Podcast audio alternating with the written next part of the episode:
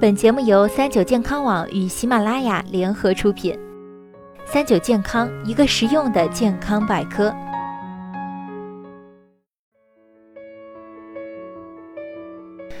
嗨，大家好，欢迎收听今天的健康养生小讲堂，我是主播谈谈。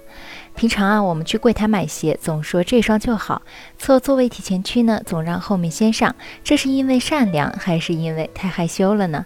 其实啊，都不是。脚臭才是最最重要的原因，脚臭导致咱们在外面某些场合都不敢脱鞋，就怕熏着自己，熏着人家。那么究竟我们的脚为什么会臭呢？在印象中啊，我们在大量流汗后就会发臭，所以很多人认为脚臭就是汗多引起的。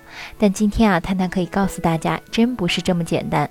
人体的汗腺分泌在全身多个部位，譬如我们的足底和足背，每平方厘米分别是二百五十个和两百个，额头则有二百五十个。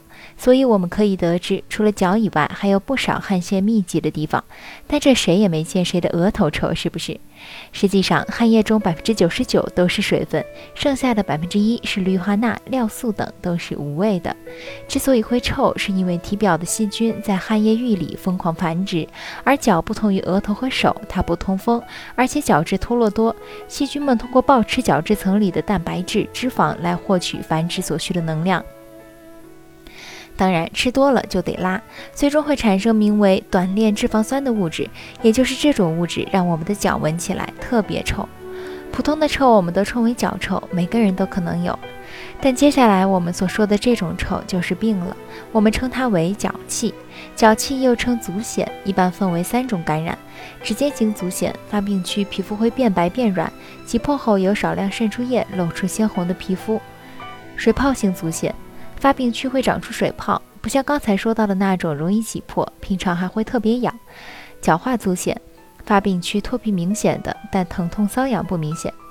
我们之所以会感染脚气，主要有以下几种原因：譬如一、袜子没有每天换洗，没有仔细清洗脚部，清洁不到位，真菌自然会在脚上翻倍生长；二、和他人混穿拖鞋，混用浴巾，由于真菌具有相当强的传染性。所以浴巾、毛巾还是分开用的好。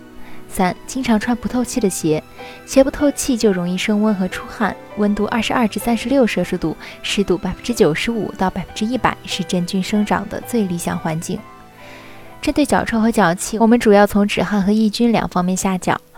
止汗，我们可以选择透气的鞋袜，或者养成经常脱鞋的好习惯，也可以选择足部止汗喷雾。而抑菌呢，我们需要每天清理指甲缝、脚趾缝，这些地方藏有很多污垢和死皮。鞋袜打湿后经常更换，经常晒鞋垫。如果是脚气，不同真菌感染需要不同的用药。最后再跟大家聊聊一个老一辈的神奇驱臭秘方：到土地里走走。这到底是有用还是没用呢？这其实啊是有科学依据的。脚气真菌属于人体寄生真菌，在土里很难存活。更重要的是，土原菌会与脚气真菌竞争，这期间土原菌还会分泌抗生素杀死对手。但最后，土原菌因为不适应人体环境，在还没发力之前就被人体免疫系统一波带走了。但当然了，如果脚上有伤口的人就别用这种方法了。好了，今天的健康养生科普就要结束了。这期建议分享给有相同苦恼的小伙伴们，我们下期再见吧。